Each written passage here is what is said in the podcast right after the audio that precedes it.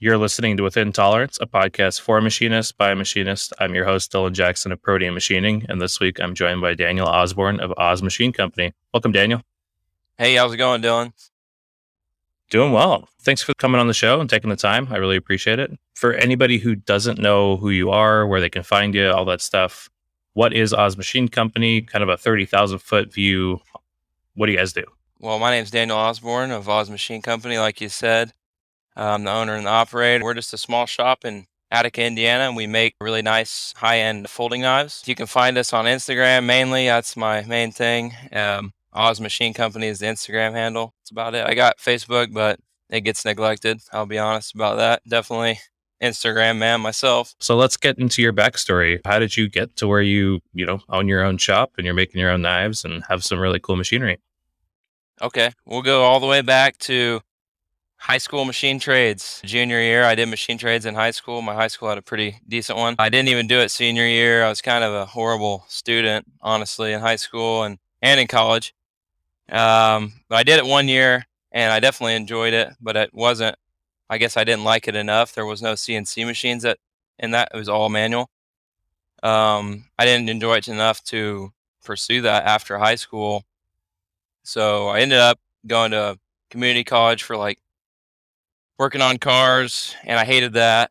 Was a horrible student. Ended up doing what all, most kids do, and they get out of high school partying and doing all kinds of crazy stuff until eventually I got arrested, which was probably the best thing that ever happened to me. Not for nothing crazy, but just you know, pot and and all that stuff, drinking underage, and I ended up moving back in with my parents and that was awesome because we had a family friend that got me in at a machine shop that's low just with that one year of experience in high school. So it wasn't like a formal apprenticeship or anything like that, but I got in there. I was the only young person. There was six older guys and they were all from like 60 to 70 years old, all all manual machines.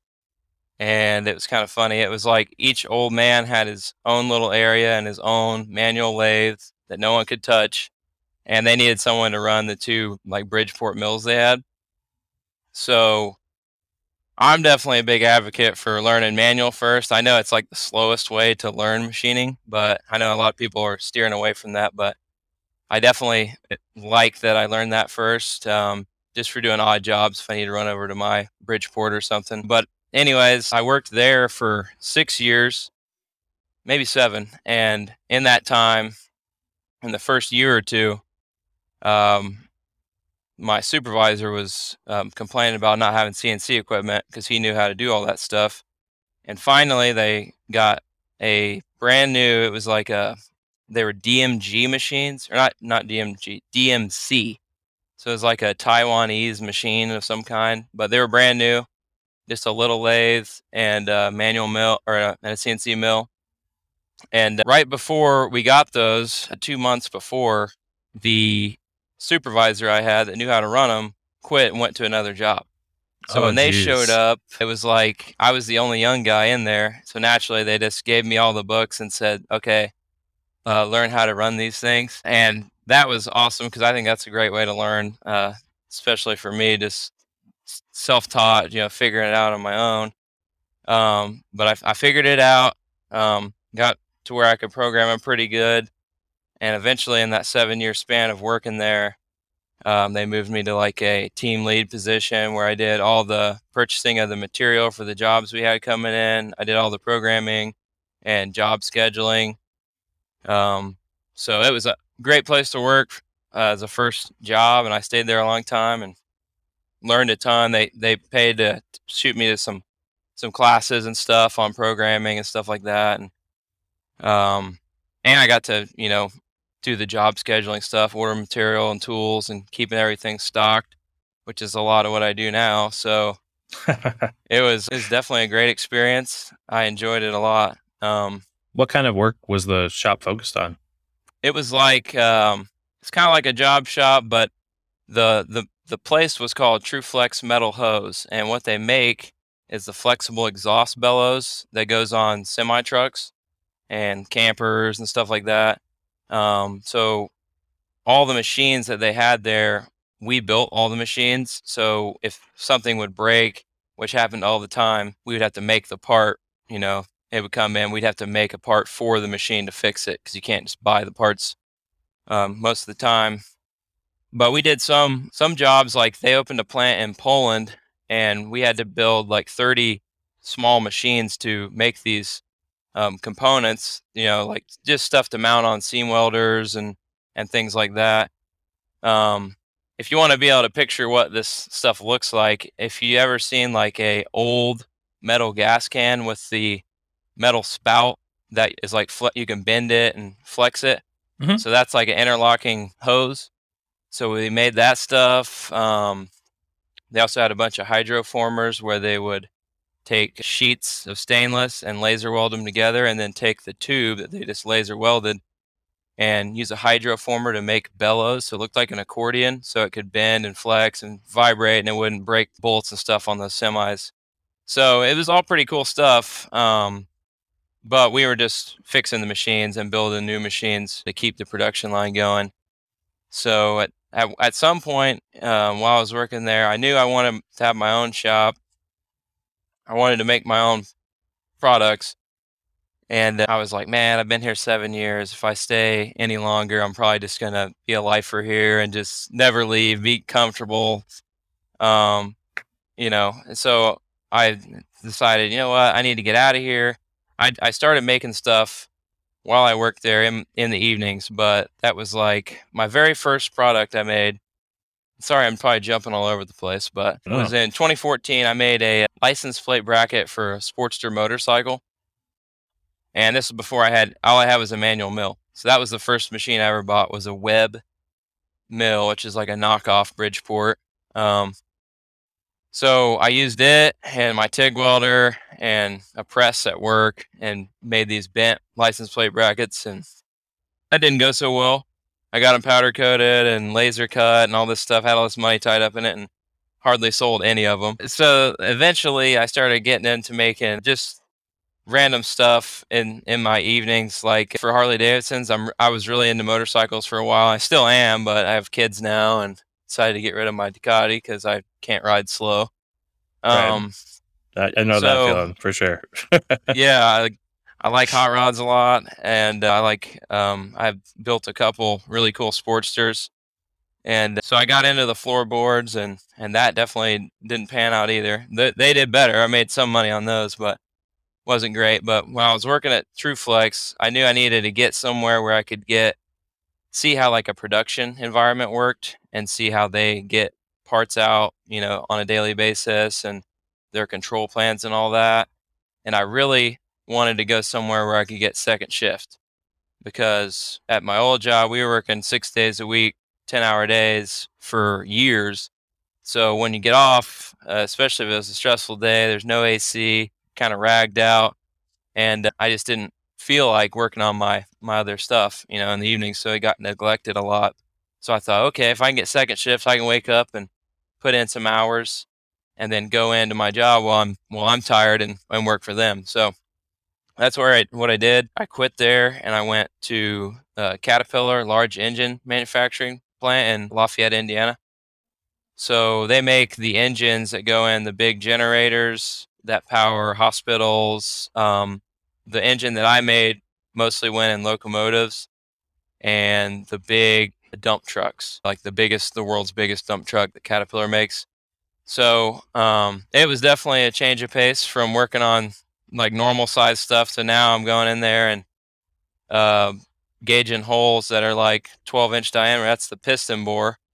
like Oh 12 inch. Like you could put a five gallon bucket down in this thing, and they're 20 cylinder blocks. So huge tools. Um, it was definitely it was awesome. They put me on in the best spot you could work in in that plant. Um, it was a line of Waldrich Coburg machines. I don't know if you ever heard of them. They're No, I like big, haven't. They're big bridge mills.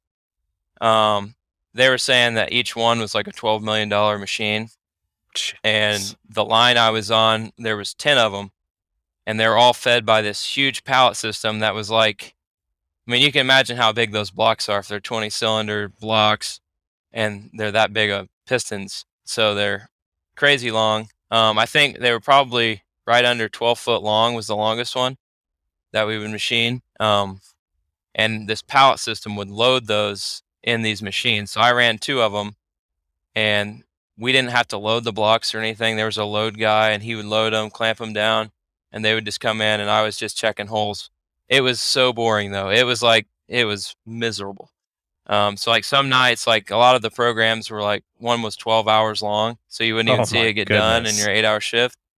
And uh, and like some of sometimes if you're in the right programs, you come in and maybe check one hole with like a gauge pin, and then flip inserts on like two tools all night long.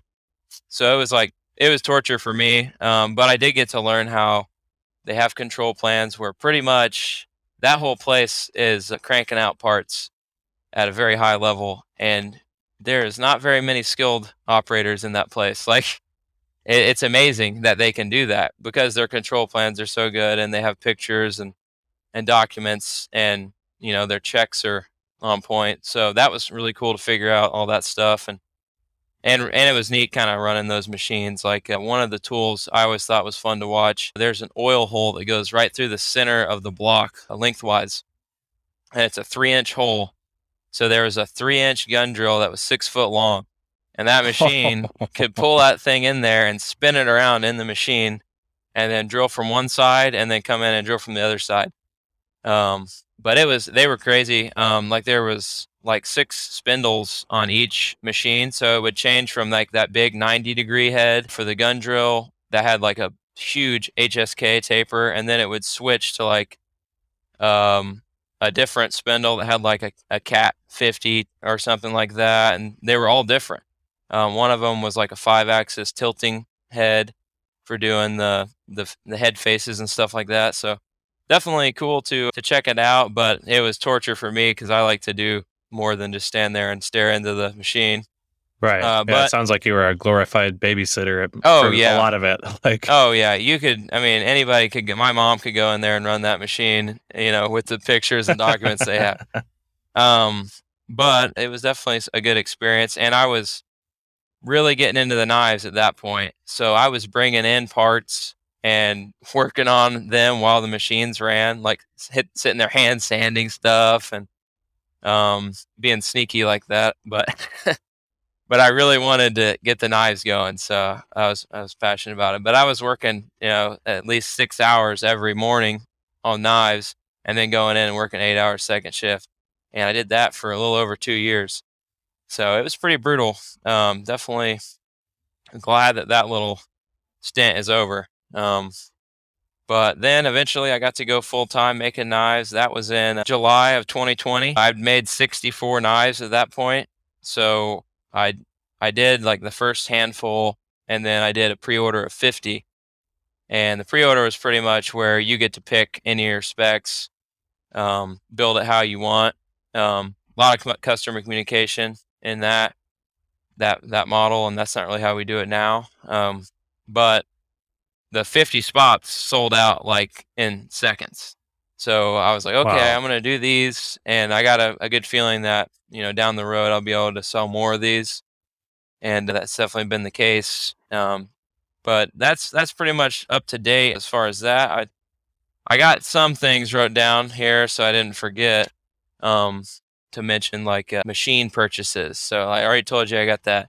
My first machine I ever bought was that Webb manual mill. The first CNC machine I got, and I think you had one similar but a little bit newer, and this was in early 2017, was a Brother TC228.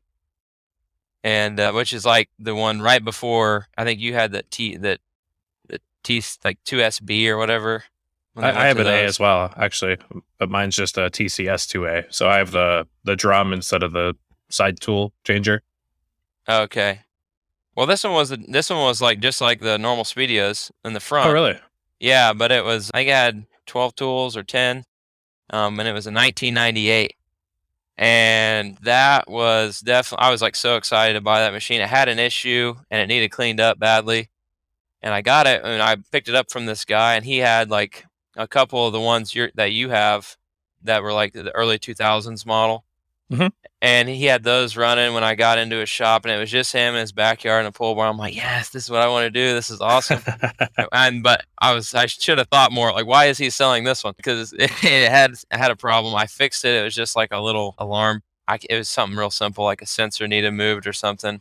Um, but I fixed it, cleaned it all up, and went to go run some code and realized that they do not drip feed. So do not if anybody's listening that's thinking about buying a like a 90s brother, there might be some way to do it. I didn't know how. And Was that a. A zero control? I think so. I'm pretty Okay. sure it was. Yeah, there's a way, but it, it costs money and You have it's to get like a one of those DNC things to mount to the side or something, but I Yeah. couldn't figure it out, and I was like, "Oh my gosh, this thing like I can drill holes and tap holes, but I can't do hardly anything on this machine." Like it had no Yeah. memory. So luckily, I somehow got I sold it, and the guy was gonna just pretty much use it to drill and tap holes. So I didn't take a huge loss, but that was like a big roadblock, and I was like, "Man, should I keep doing this or?" maybe this isn't meant to be because I had to like beg the bank to give me the and it was a cheap machine, but I had to beg them to give me the loan to get that that machine, and then it you know didn't work for me. So I was like, okay, I think that machine cost me eight thousand dollars, and I was like, the next one I'm doubling down. I'm getting a really nice machine. I'm getting spending fifteen grand. And uh, it was, it was a great machine. It was actually older, but it could drip feed, and it was a 95 Robo Drill T10 B, I think it was, but it had a fourth axis, which was really handy. And I would, you know, love to have one now, but I wouldn't use. I don't need. I don't have parts I need it for, but they are so handy. Um, so I got it and I used it for um, long time. So that was probably in early. That was probably 2017. I made all the floorboards that I was making on it. Um, I started making kind of everyday carry stuff. The first thing I made was a knuckle duster. I don't know if you know what that is, but yeah, I yeah. made one of the, some of those, and they were selling. And the EDC community, which stands for Everyday Carry, if no one knows, um, which is like pocket knives and, and gear like that, is is a really awesome community. And as soon as I started making stuff um, like that, it was like, okay, these these guys are really cool, and they want to support small business and American manufacturing. So I made a pry bar next, and I still make those pry bars, but I just don't have time. I haven't restocked them in a long time, but made a pry bar. Um, I think made some like beads for lanyard beads and just little stuff like that. Until finally, I was like, okay, I want to make a knife. I've wanted to make a knife um, since I was, you know, probably 10 years old. I wanted to make a knife, and I've actually got one that I tried just on a belt sander. It was a piece of uh, spring steel. I can't remember what it was. Some kind of spring steel that was hardened. I got from my work, and I don't know when that was that I did that. It's probably like 2011, and I just it is the worst little piece of crap ever. But I got it in a I got it in a frame, so that was like my first knife. But then I always said I wanted a really high, a high end knife, um, but I didn't want to um, spend the money on one because I'm I'm pretty tight all the time. I'm pretty frugal, um, so I didn't want to buy one. I always said I'm just gonna get better at CNC machining until I can make one. And uh, so I the first one I made was.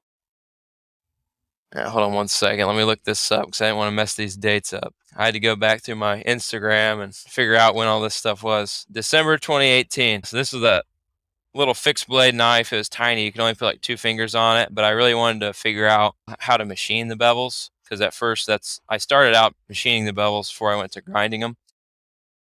Um, so that was December 2018, and then March 2019 was when I made the first Roosevelt prototype, and that's the knife that we make now, and it's the only model that we make. Um, and so the first prototype was March 2019. Then shortly after that, um, in June, was this big knife show that I've, I'd heard about, and it was uh, a blade show in Atlanta. So it's Mhm. like the world's largest knife show. And so I really pushed to get six of these Roosevelts that I thought were worthy to sell. And they're all se- sequentially numberized. Um, so I had the first six. And I went to this knife show and I just went to everybody that I recognized as a knife maker, or even people that I didn't really recognize that I could tell were knife makers. And I just put them in their face and said, "Tell me what you hate about it. Just grill me on it." You know, I was like, "I got thick skin. I want to. I want to get better. I want to make this knife better."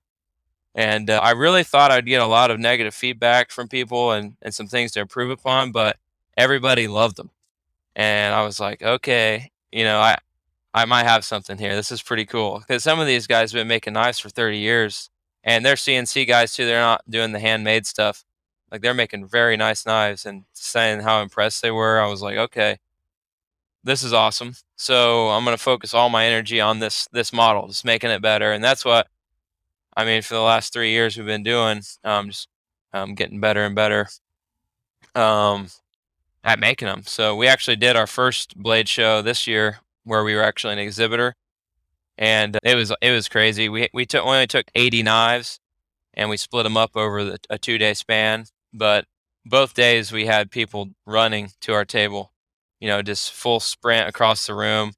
And uh, it's just so cool to get to go to a trade show like that and get to shake those guys' hands that really want to support you or or have been supporting you or or the guys that even are trying but they can't because we can't make the knives fast enough.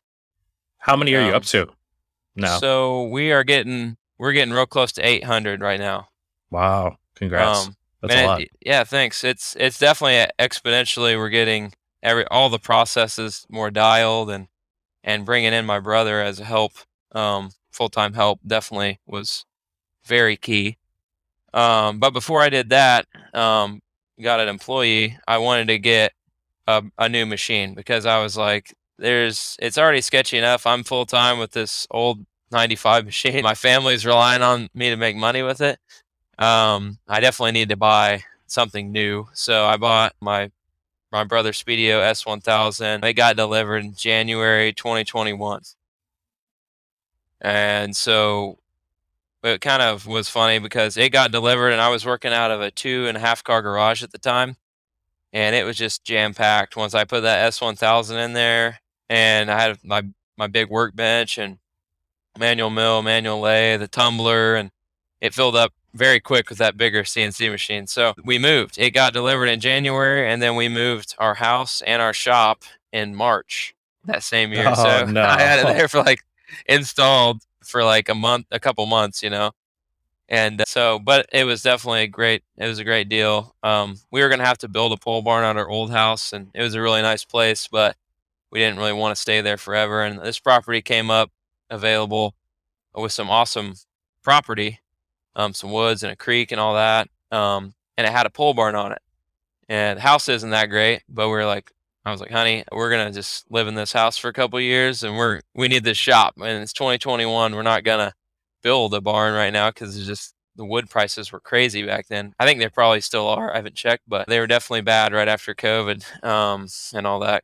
Um, so we moved, got the new shop going. It was it's a 30 by 60 pole barn and only half of it was insulated. So the previous owner had a wall straight down the middle. So really, it square footage wise was not that much bigger than my old shop, but it was just a little bit laid out a little better and had big doors so I could get machines in without tearing the header off and the sheet metal just to get it in there, which I had to do with the Speedio. Oh, I did tear just for a couple months. yeah, I just tear it all down. And uh, it was funny when we went to move it out. It got delivered in January, so it was pretty cold and the ground was froze. And it was a kind of a wet month in July when we went to move it, or uh, when was that? March. Um, when we went to move the machine, and the riggers picked the machine up, backed out, and I had like a blacktop driveway. And as soon as the front wheels on that fork truck hit the blacktop, they sank a foot into the ground and oh, framed no. out. I mean, the the fork truck was buried it was a nightmare. But luckily, they had some big metal plates, and they used another fork truck to get that one out of the hole, and then used the metal plates to drive on from there. But it was definitely quite a process. Um, we got it in, and then just this year, um, we just got a Swiss lathe to make all the screws for our our knives. All the components now will be made in house: the bearings, the screws, everything, and we do everything else in house except for the heat treat. That's the only thing we outsource, um, which I'm totally fine with that. I'll definitely always let leave that for the experts to do because with their vacuum furnaces and all that. Um, but I knew with getting that long bar feeder and and that machine, we needed to finish out the rest of the shop. So we finished it out. Did a little expansion project on the back too. It had a lean-to on the back that was 10 foot by the entire length of the building. So it was like 10 by 60. So we finished that out, added a bathroom, um, and a kind of a room for the air compressor, tumbler, and all that, um, separate from the bathroom. So you don't have to listen to the tumbler while you're in there taking a dump. And then part of it is just storage for my my personal stuff because um, it was in the other side of the shop. So now we moved that all around and and blew out that wall, finished it out. Um, so we got plenty of room now. We could add a couple more Speedios, um, hopefully at some point, because um, it it runs all the time, just making all the titanium parts and grinding the blades. It, it does a lot. Um, but shortly after, let's see, June 2021. So I, I moved here in March, and then in June hired my brother to come on full time and help me make knives. And he wasn't. He's not really. He wasn't really into knives, um, but he is into bushcraft and big fixed blades and camping and stuff like that. So he liked it, and he was doing finished construction, carpentry stuff. Um, and I heard he was kind of wanting. He's looking around, maybe wanting to go somewhere else. So I was like, "Oh man, would you want to come help me?" Because I've been kind of hum hoeing about it because it's just a lot to do when you're like a one man shop. It's it's like really scary to think about adding someone else. Um, but my brother, that was like an easier transition for sure, and we get along great. So so he came on. He's been here working with me for a little over a year. And my second hire is a buddy of mine. He's coming on next week. So oh, congrats! Yeah, I'm I'm really excited about that. And he's um, I thought my brother would be more into the machining side of things, but he definitely he took on to the the finish work, which is like a, a huge portion of making a knife, is the blasting and the tumbling, and deburring the little spots the tumbler can't get to, and then doing the anodizing, different finishes, and then the assembly. The assembly is by far the most time consuming part because every knife has to have a certain feel, it has to function and drop and drop shut and and feel the right way. And that's it's pretty hard to teach. And but he picked it up and over the last year he's just been getting better and better. So I decided that it'd be smarter to keep him doing that. Um, get someone that has machining experience just to keep the Speedio fed with parts all the time, and eventually slide over and also keep the uh, the Swiss running. Um, but for now, I just want to learn the Swiss because I'm like I'm geeking out about it, and it's and it's also super frustrating. So I've been banging my head against it for a few days now. Only, you know, just this last weekend, and then yesterday I've had it after I've been trained, you know, for three days on it, and it's it's easier in some ways than I thought it would be, and it's definitely more difficult as well in weird ways I would have never thought of. Um, okay. But yeah, so well, I guess I want to definitely get into the purchase decision of the Swiss, but okay. let's first run through the questions from the audience because we had a few uh, nice trim performance asked. Do you ever miss the old Robo and fourth axis setup? I miss having a fourth axis for sure. Like especially if I did like kind of oddball jobs or really anything besides like just straight like three axis parts that I make now for the knives, I would have a fourth axis on all my machines. I just think it adds so much to a machine. But I do not miss that robo drill at all, at all, because I mean it was it was fine and all, but like when I would cut a contour, like going around the handles of the knife, um, it just would not lay down a nice finish. You could see every step the little servo motors are taking. So then I would have to go around every scale and buff it. And I don't love that idea either because then you might change, you know, a dimension here or there, but it, it looks better, so you have to do it. Um, so it added a ton of work and as soon as I got the Speedio going, I mean, it paid itself off so fast just from not having to buff every part, and this lays down an awesome finish on, on titanium. Um, okay, awesome. Tux Garage asks, "What's your favorite material to work in?" Definitely grade five titanium. I love it. I mean, and then if it, that's my favorite to see like machined after the machine's done definitely not fun to watch because it's you're just creeping slow. It seems like if you're used to cutting aluminum. If I was man, if I was saying favorite material to watch to kind of geek out about my machine going fast, it'd be 60 61 aluminum all day.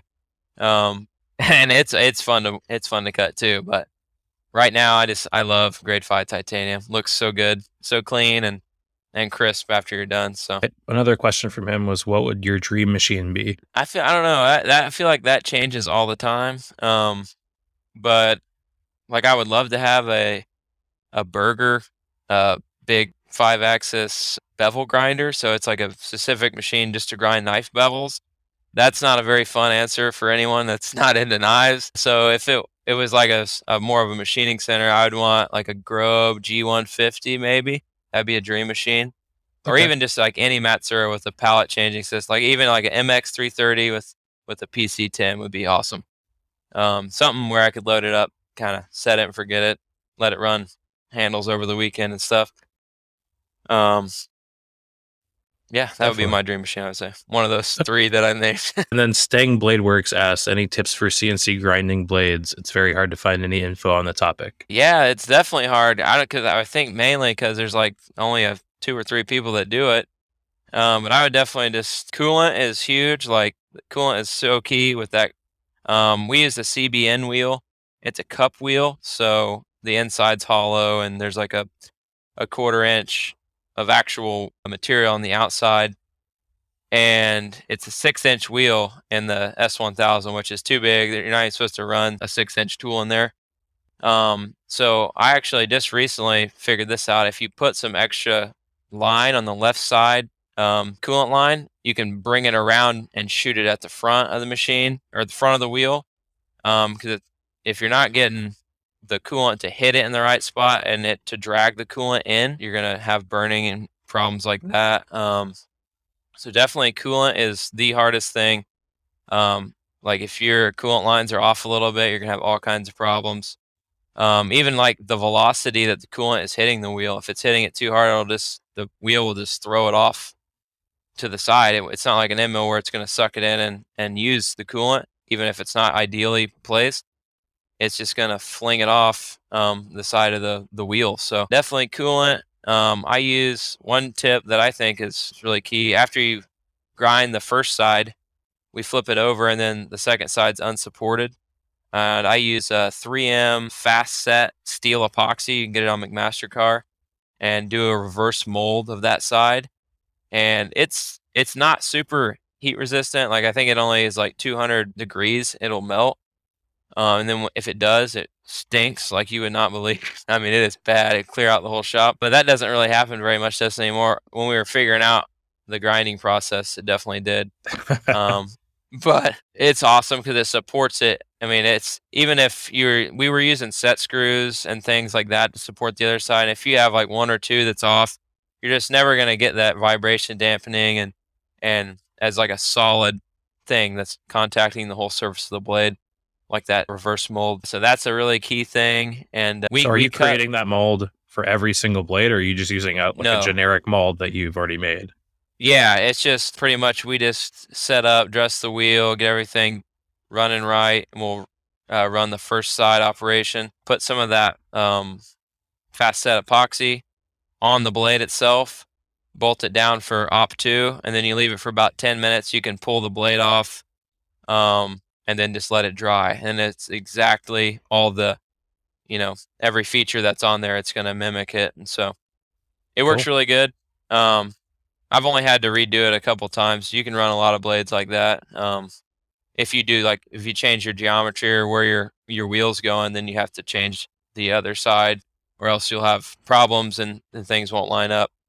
Um, but yeah, it's working really good, and it's it's pretty crazy that wheel cuts the entire bevel on our blades in one pass.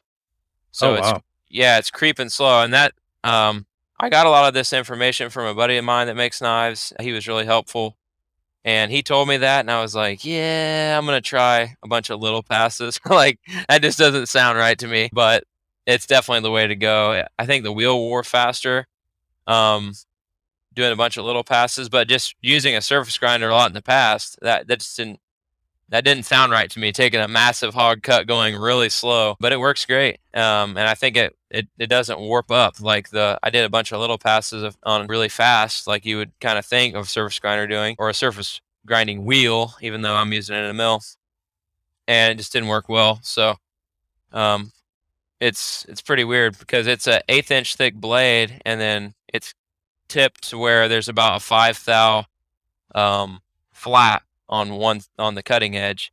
So it's cutting a lot of material. It's like probably a two inch tall, around two inches tall of a blade, maybe an inch and a half, something like that.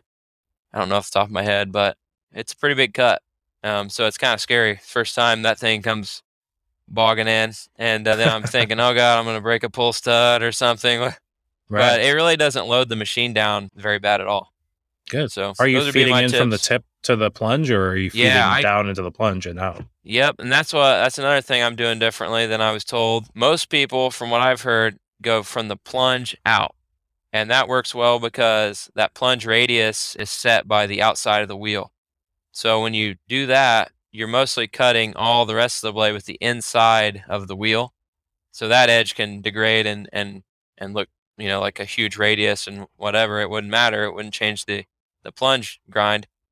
Um, but that that just uh, didn't seem right to me because you're using the whole width. It's like a it's like a quarter or three inch or three eighths inch um, thickness of grinding material, and you're just plunging that whole width straight down. And it was loading my my S1000 up like crazy. I don't have like a high torque one or anything. It's a S, it's a 16,000 RPM spindle, Mhm. but that load meter was going way too high for my liking, and that was I was thinking, eh, I don't I don't like this. So I tried doing it the other way, and I'm still trying to get an exact number for how many minutes of cut we can go before that front edge starts to, you know, get a radius on it enough to where I need to dress it down and how much it needs to be dressed. So I'm getting all those numbers dialed in um, right now, but it works a lot better. It's a nice steady. It, it just kind of gets gradually more load, and you can run it twice as fast going from tip to plunge. You go from plunge to tip, it's it's just a lot slower. You can't get the coolant up under the wheel because that's where it needs to be if you're doing that. Um, it's much easier to get the coolant on the outside edge of the wheel. Um, so it works a lot better that way for us, but it's kind of opposite of what everybody else is doing. Okay, that's that's really cool. That's definitely. I could see that being very scary, plunging the entire wheel. Oh, the yeah. that sounds sketchy. I've been doing some slotting in TI with a fairly large T slot cutter, and like that was, you know, equally like I don't want to do this. Like Oh, we figured yeah. it out, but like it was one of those things that was like, you know, I, I it didn't sound good at first, and we had to play with speeds and feeds and depth of cut and all that. I was like, all right, this we'll we'll figure it out. But I I I know that feeling, you know, that oh yeah, that Yeah, and- up like oh what is this going to be yeah, plunging down into 64 Rockwell material. It's sketchy. But yeah, I need to get one of those, those Synchromaster tapping heads that you have because we use 256 a lot, and we we use thread mills and definitely like to s- switch over to tap. I've tried it a few times in my Speedio and just snap a tap on like the first hole. So I Oh, think that man. that tapping head is key that you got yeah I, I for titanium to- at least. trying to remember how many hundreds of holes we got out of one tap i I mean I, I never changed the tap over the entire run i think it was 500 holes 550 holes something like Yeah. that That's amazing. And you don't have to dial it in, worry about it getting smaller on you. And, and there's really, there's quite a bit of deflection, I feel like, in a 256 thread mill. If it's not like a single point, if it's doing, you know, multiple threads, those little things get pushed over quite a bit. So, yeah well, i mean they're, they're tiny the neck on them is, is Yeah. nothing you know carbide's Yeah. not flexy but it is when you get that small for sure oh, yeah. Uh, well, that takes us to shop news and new things, which is where I think you know the Swiss is kind of the newest thing and the best thing. And Yeah. Garage asked about how'd you pick up the Swiss you you bought. So let's go into the whole purchasing decision. You know, why did you get a Swiss? Why not a lathe? Why the specific Swiss? Yeah, that. Yeah, I definitely Swiss was like the only option in my mind, like to make the little 256 screws that we make, the eighth inch dowel pins, um, and the bearings and everything. So I knew I wanted a Swiss lathe just because how fast they are, and um, obviously it's a lot more money. Um, but I also want to get into making some other products with it that it's going to be, I mean, very key for. Like I want to start making a titanium pin, so it's like a pretty small diameter, four inch long tube, you know. Definitely didn't want to get a traditional lathe for that. Um, and the Swiss is just cool. You know, just like watching them uh, in videos. Like I'd never even seen one until I went up to Millennium, the place I bought it from in South Bend, Indiana, and saw one on their floor. And already, I'd already bought it before I'd even seen one before in person. Um, I don't even remember looking at them at IMTS or anything. Um, so it was definitely always Swiss. I I shopped around a little bit, different brands, but um, Danny Rudolph is pretty good about answering my annoying questions. So I was like, okay, Citizen would be nice because I can lean on him for some help. Um, but I looked at Stars, um, the Tornos machines. I kind of looked at them a little bit, but I know John Grimsmo has like his leaks oil all over the place. So that was kind of like, nah, I don't want that one. I don't want oil all over my shop floor. So I was really narrowed it down to Star and Citizen. And after talking, I just had I talked to the reps and I felt a lot more comfortable with the citizen guys. They're younger, pretty smart group of guys, and uh, they have a really nice like quality control lab and metrology lab at their facility, and and they had a nice facility. You could go in and they ran some parts. Let me watch them run the parts. They actually programmed all the parts that I'm running right now. So all the parts I need for the knife, they programmed all of them for me because that is definitely what I've learned to be. That's like the tricky part like the programs look super simple. They're really short and there's like it doesn't seem like there's a lot going on, but that's where I'm going to be definitely diving into the the programming book on that cuz it's a lot of just hand coding stuff, which I'm not used to at all. I'm all about hopping on Fusion and posting out some code and letting her fly. I don't like Mm, right. making tweaks and stuff. Um, Well, yeah, I'm sure with all the wait codes and you know dealing with both spindles at the same Right. time, and Yeah, there's getting them a, in a lot going on. Right. Yeah. So yeah, just seeing those codes in there is, is kind of crazy. But um, yeah, so I I went with Citizen, and I needed. I didn't know if I was gonna get an L20 or an an L12. I ended up going with the L12 because you can upgrade it to 16 millimeter. So 12 is the millimeter it can run. Right. Um, which I went ahead and got the 16 millimeter upgrade right away. Which if I would go back, I would probably not do that because now that I'm seeing it, it's just like a simple. I could pop it on. It's just like a. It's just a little spindle, but it's not like spindle motor or anything. It's just a bolt-on component. So I would just wait until I actually needed that to buy it. That would be one thing I would I would have changed about ordering. Um, but I have that ability now, I guess, to go up 16. And uh, the 12, um, I liked the door a lot better. And I think they just changed this about the 20s. Um, but the door on mine is it opens up and slides back. The older L20s slide left and right, more like a like a mill door, and it's tiny. Like I can't even get my shoulders even close in that in that thing. So you have to turn sideways, and you're in there a lot. Like when you're setting up a job, you're in there quite a bit, and your hands are all covered in oil. You're dropping out, and it's frustrating in those little things.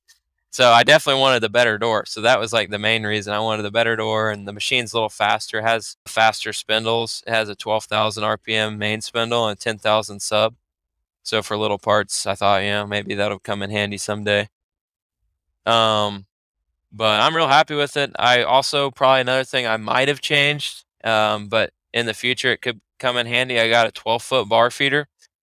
Um, I might have just got a six foot one because, or It's whatever the next size down. Yeah, it's a lot of space and um, it's a lot more expensive to ship a 12 foot bar because you can ship a six foot bar in a tube pretty cheap. But if you buy 12 foot, you're, I'm maybe down the road I'll buy a lot more at a time and get a skid charge, and then it'll be worth it. Um, but uh, yeah, I would probably just went with the smaller size, especially the volume. We're not like running a ton of parts, you know. Like I was um, thinking about it, and as fast as this thing is running these screws, I mean, it's probably going to take a, a week or less out of the month to make all we need for a month so I'm gonna have three weeks to make other stuff on the machine. And that was really the main reason that I pulled the trigger on it is because we're buying all these screws now, or we were buying all these screws, bearings, um, and everything. And there's every once in a while we get them from one guy, and that's all he does is sell screws. And every once in a while I'd go to order, and he'd be out of stock. Is that the like- TI connector guy? Yeah, TI connector. Yeah, Steve Yeah. Kelly. He's really, really, really nice to guy. But um, every once in a while, he'd be out of like a certain size length that I need, and like you know, you never know. Like relying on anybody outside is like if he got hit by a bus or something, hopefully that never happens. But you know that would be detrimental to me. I'd have to go find a Swiss shop around here that can make them, and then that could put us back weeks. So it's just a kind of a peace of mind thing knowing we make everything in house now. And if I need some screws, I'll go run them off, throw a bar in there and run them off. And what we were spending, um, the amount of knives we want to be able to make per week after we add someone else next week, eh, or even just the amount of knives that we can do on a, a good week now. Um, how much we're spending on hardware almost pays for the machine payment per month. So it's kind of a no brainer. It's like, okay, I can pay the payment just by not buying all this stuff.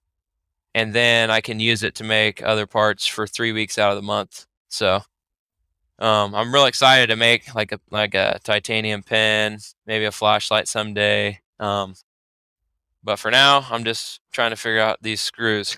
so over the weekend, I ran like 500 or so of the little backspacer screws, and they look so good. Like, and it's just nice being able to things that you see that you don't like about the hardware you buy or something. You can tweak that out of them and and just get them looking really good. So it's it's been awesome. We were having one little issue with uh, when I went up to run some 3 8 diameter material, getting a lot of vibrations. So the the tech is coming back to make sure the bar loader's perfectly aligned. It, he already did that, but that might be the issue because like when I spin it up, when I spin it up to 8,000 RPMs, it's starting to sound like a helicopter taking off. So oh, I don't like I don't like that Yeah. my brand new machine. So I I slowed it down, and I'm not running it until he's going to be here Thursday to check it out. So what size stock are you using for your screws? Eighth inch or um so for the small ones, one eight seven five uh, Okay. material, and then for the bigger ones, it's three eighths. The pivot screws are three eighths. gotcha? So Gotcha. yeah, each knife like we were um so each knife has six 256 screws and we were paying a dollar fifty a piece for those. Oh wow. Um you know, and then the the the pivot screws and the barrel is like 13 or 12 or 13 dollars and the bearings that's something I need to figure out where I can get um some decently precision Delrin rods to make the bearing cages. So that's something I haven't I haven't messed with that at all yet, but we'll eventually be making the bearings too. Um, but all that stuff adds up, you know. Um, if you're oh, trying yeah. to make you know more and more knives every month. That's exciting though. Congrats. Yeah, I'm I'm super happy with it. I mean, it's it's it's funny. Like I thought it was a little more intimidating. I think people try to church it up, make it sound harder than it is. Because like when you're setting the tools on this thing, like you put your ground stock in there, you go to the tool you want to set, it moves it over for you right over the bar, and then you just crack the the wedge loose and slide the tool down to where it rests on the bar and snug up the bolts, and then it'll move it off the bar so you don't break the insert and then you just tighten it down. So it's not it's like everything's just like all the tools are set like on a dead stop almost, you know. So it's pretty that part of it was a lot more simple than I thought, but um it's cool. There's a lot you can do with it and it, like it's making those little um like all the parts that I'm making are under a minute cycle time. So it's just it's nuts like That's crazy. how fast it's doing it. What are the other options of your machine? Um, like did you, I- kind of coolant, live tooling, all that stuff. Yeah, I went with um, Blaser. I think is how you say it, like the oil Swisslube, and then um, I got LFV, so that's like variable frequency thing where it breaks the chip, even if you're going too slow or whatever, it'll break the chip for you, which is huge. Um, we didn't have that on, and ran a couple parts um, in that titanium. It's just bird nesting everywhere, so I would definitely highly recommend getting that. Um, I got the high pressure pump, which is actually given that gave us a lot of problems when we were doing the training. I saw I have- something about you needing a, an entirely new phase converter just for that. Yeah, so we don't have three phase, so we're running everything off phase converters. And I got and it's an American Rotary AD30, so it's like a 15 horsepower. It will run a 15 horsepower machine. It's a 30 horsepower phase converter, and the high pressure pump and the machine take same 208 volts. So it, we split it, and one goes to each. Well, when that pump kicks on, it must take enough power from the machine that it doesn't like that, and it just powers off and uh, there was there's some guy that I talked to on the phone that the Millennium guys knew that had the same problem and has fought with it, and he worked around it in the program, and we did that for now. So we have like um, dwells in there so that one spindle speed can get up to speed and sit there for a second before it kicks on the pump. Because if it's spooling up the spindles at the same time and kicking on the pump, it throws it. Um, but I got I spent another five thousand dollars and got another phase converter just for the pump, so I don't have oh, to. jeez. We can just run it flat out. But um, so that was something I didn't I didn't think about that for sure. But yeah, LFV was the biggest option. That was like I can't even remember now because I ordered this machine last year. Oh no way. it- yeah, it it was out on a boat forever, and then they just ended up ordering another one from Japan, and that one made it. But the the first one, like it it came there, it just said it's at the port in California, it's at the port, and I was asking for updates on it, and um, finally, like they just reordered another one, and that one somehow got through. I don't know what that was all about, but it yeah, it took months and months to get this thing, like eight months. Um, so it's been a long time coming for sure, but finally got it. And LFV was the biggest one. I think it was like 20 grand option. It was like very expensive option, but definitely worth it. Um, one thing I didn't get, and I'm happy I didn't get it, was uh, the cutoff brake detection. They have this little, it's like a just a sensor that goes in there and checks if the bar. And at first, when I figured I didn't have it, we were doing the training. I was like, oh man, how did I not get that? Like that is going to be horrible if that cutoff breaks. And there's two other ways to do it. And you see, like you can, what we did was took a, a three eighths by three eighths piece of aluminum, stuck it in one of my extra tooling holders, and he wrote a little program to where it brings that over over the bar stock by like 50 thou, and then it feeds down to the center of it. And if it detects there's a bar there, it goes into this like low power mode where if it just barely hits something, it alarms out and says, you know, bars in the bar is present or something like that. Um, so that was like a four thousand dollar option that you definitely don't need. And there's another way he was telling me you can like bring the sub spindle in and and clamp, and then it will try to pull the part or something, and if it detects there's something there. So there's a couple like workarounds. So I'm I'm glad I didn't buy that. At first I was a little bummed when I figured out I needed it. Thought I did. Um, and the high pressure coolant, I think that's going to be super key for um this thing because that's like um that's been one of the biggest pains is aiming all those coolant lines in that in that machine. It's just I'm not used to having my hands oily. Like coolant, er, all the Swiss guys are like, "Oh, that's a lot better." I love it. It's way better than that nasty coolant. But if you have nice coolant and you keep it fresh, it's not really gross to me at all.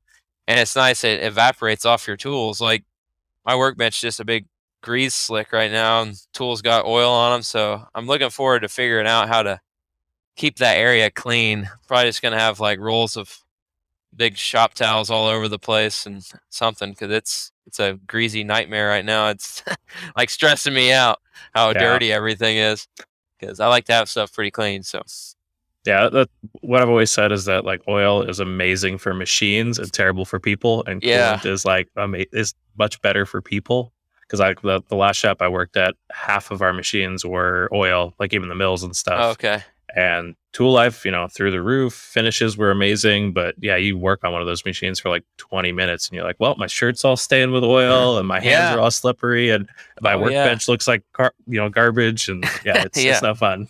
no, definitely not. But yeah, I think that's all the all the upgrades I did besides the 16 millimeter upgrades. How many live Um, tools does it have? It's got four live tools backside, um, and then it's just got the hook with you can put four front facing tools and four back facing tools. Um, so it's like the Type Seven, I think is it. It's like- there's like one model up, and that's the Type Ten, and that one's got eight back, like sub live tools, um, which would be nice, but I don't know. It's for me. I don't, I'm not even using one of them already. I'm just using three of them so far. Right. So, um, So that's you're you're milling your torques with them. yeah. So the main spindle cuts the the face OD and everything of the the bolts, and then it passes it to the sub and threads it and passes it to the sub and holds on to the head of the bolt, and then it just brings it over. and it actually doesn't even face it off. The parting tool leaves a crazy good finish. Um, so it doesn't even face it off; it just parts it off. Um, and it already has pre-machined the chamfer or the radius that's going to be on the top of the bolt, and then it brings it over and drills it. Um, then cuts the T8 Torx, but it's using a, a I did get a spindle speeder, I guess, um, and I don't. It, I can't remember exactly how fast it goes. Um, it's programmed at like seven, a little over seven thousand RPMs, but it's like a five times spindle speeder, so it's cooking Oh, wow. pretty, cooking pretty fast. Um, because it's using a twenty thou end mill to cut that Torx, and it does it like crazy fast. Um, the guy was programming it, and I was like, I was like, so you think that's gonna work, huh? He's like, what? You don't think so? I was like, I don't know. I've tried it in my mill. I only have sixteen thousand RPMs, but I've cut these T8 Torx in it, and I'm going a lot slower than you're doing. And so far, I mean, it's I I haven't broke it yet, and I've ran hundreds of those screws. So probably like you said, the oil has a lot to do with that. But but yeah, That's it's great. it's been awesome. The I wanted the L series because it has the Mitsubishi control. I guess the A series have Fanuc controls, Mhm. and I've used Fanuc. I've never even used Mitsubishi up up until this point, but from what they said, they're a lot lot better to work with, and they'll do a few things that the the Fanuc controls won't do with those machines. Um, like a lot, I think I'm pretty sure allowing you to, like on the hook tools, if you have one a drill in the front and the back, or something in the front and the back, both spindles can be working on the hook at the same time.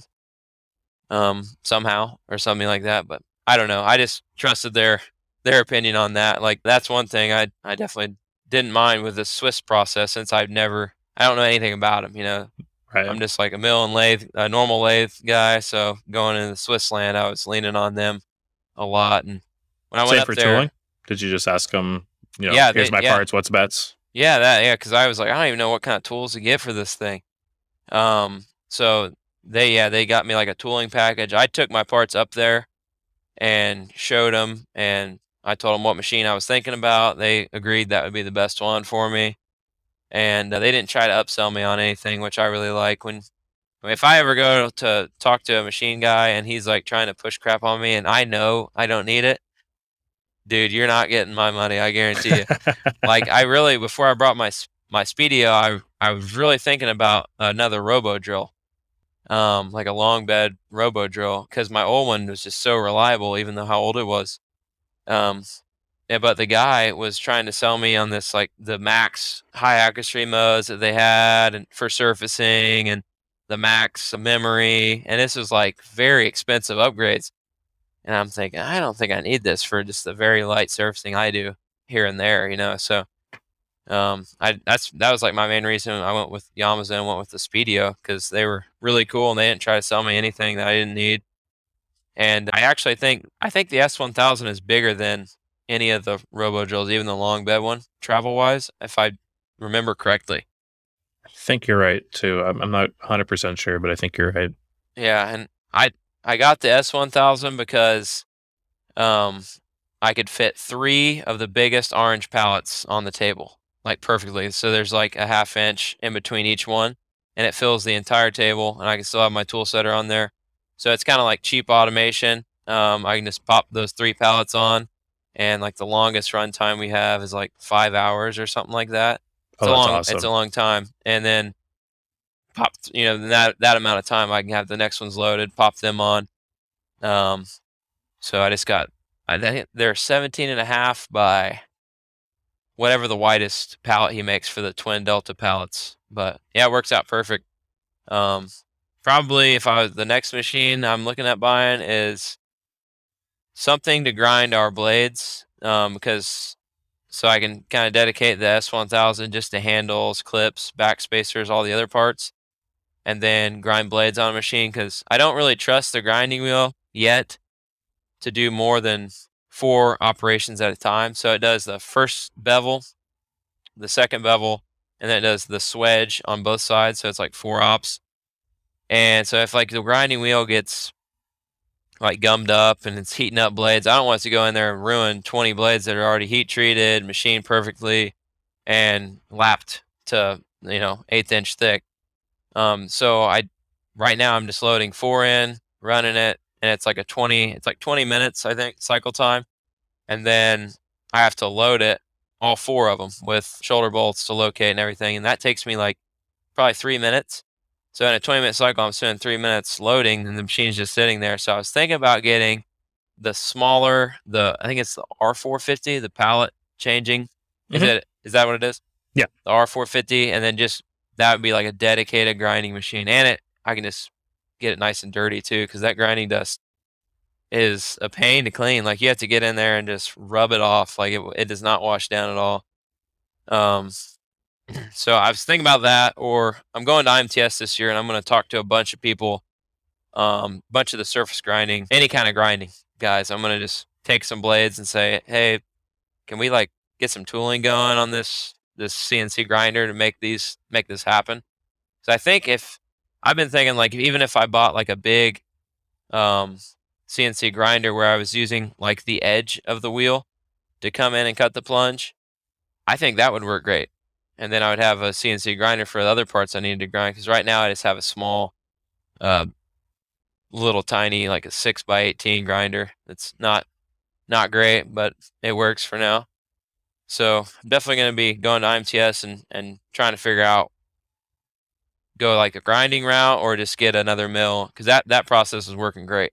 So might do that, or I might just get an S one thousand and and then because I can make other parts on it. Like that's what I think the pallet changing thing is such a small table, like a such a small workspace on a 450. I don't know if that would be ideal for me if I wanted to run anything else but blades on it. So Right. Yeah, I mean, it depends on your part size for sure. Like I know Brad's old job had a few R450s and they ran a ton of different parts on them. Um, but you know, it, it really depends on the size of the part for sure. right, right. Well, very cool. Um, that brings me to the last question I ask every guest every week, which is, what did you research this week? And it can be machining related. It can be a- anything under the sun. Just what's been popping up in your browser. Yeah, well, um, obviously I've been doing crazy Swiss lathe research, but I'm also I'm trying to buy a new laptop. So I bought one, and it's not doing it's not doing Fusion very well at all. Oh no. It's a it's a Lenovo Legion Five. It's like a gaming laptop. I thought it'd have enough RAM and everything, but it doesn't. So now I'm looking at getting another one. I'm probably gonna order it as soon as I get off of this call, and uh, I'm probably gonna get a ThinkPad. I was Okay. thinking about just upgrading it, but I called them and they said they'd do a full refund. So oh nice. I think I think that's the main problem I'm having. So you probably got one with a better AMD processor too. I think that is that's probably the key most key thing. I don't know though. Like I'm just talking out my butt right now because I don't know much about computers. Uh, From what I've heard, for Fusion, CPU and RAM is the most important, unless you're Yeah. doing like rendering or simulation or something like that. But for CAD and CAM, those are the two most important, at, least from what I've heard. You know, if somebody listening knows better, please feel free to reach out and correct Right. me. But th- that's what I've understood. yeah, I think the 32 gigs of RAM and, and a better processor, and I like those those ThinkPads anyways because they're spill resistant, and my computer gets pretty dusty sitting in the shop all the time. So Oh, I bet. Yeah, for sure. so yeah, that's what I've been researching. Okay. Well, I hope, you know, best of luck on your next laptop purchase. I know it can be very frustrating. Like you're It sitting there waiting forever for a toolpath to generate or something. Oh Like, yeah, that's my problem. I want to Yeah. see it smooth. I want I want to see what's I don't want to see glitching out and stuff. So Yeah. th- th- that's why I bought this because I was working on a, I don't know, three or four year old laptop at home. yep, And like I had just upgraded the processor, uh, my shop computer, and I was like, "Oh, this is so nice." I was like, "No, I really need to upgrade it because I, you know, I do a, a decent amount of programming at home, and I was like, "All right, now I, time to upgrade at home too, I guess." yep, for sure. Well, thank you so much for taking the time to come on the show. I really appreciate it. It's been great to kind of hear your story, get to know you more, and you know, hear everything behind Oz Machine Company. Yeah, absolutely. Thanks for having me. Hopefully, I did a decent job. You know, like I said, this is my first podcast, so hopefully, I didn't bore your audience to death. So oh, oh, and Patreon thank yous before we leave. Danny, thank you for joining the Patreon. It lets me send headsets to people who need them and put on this show. And thanks everyone for listening. I'll be back next week.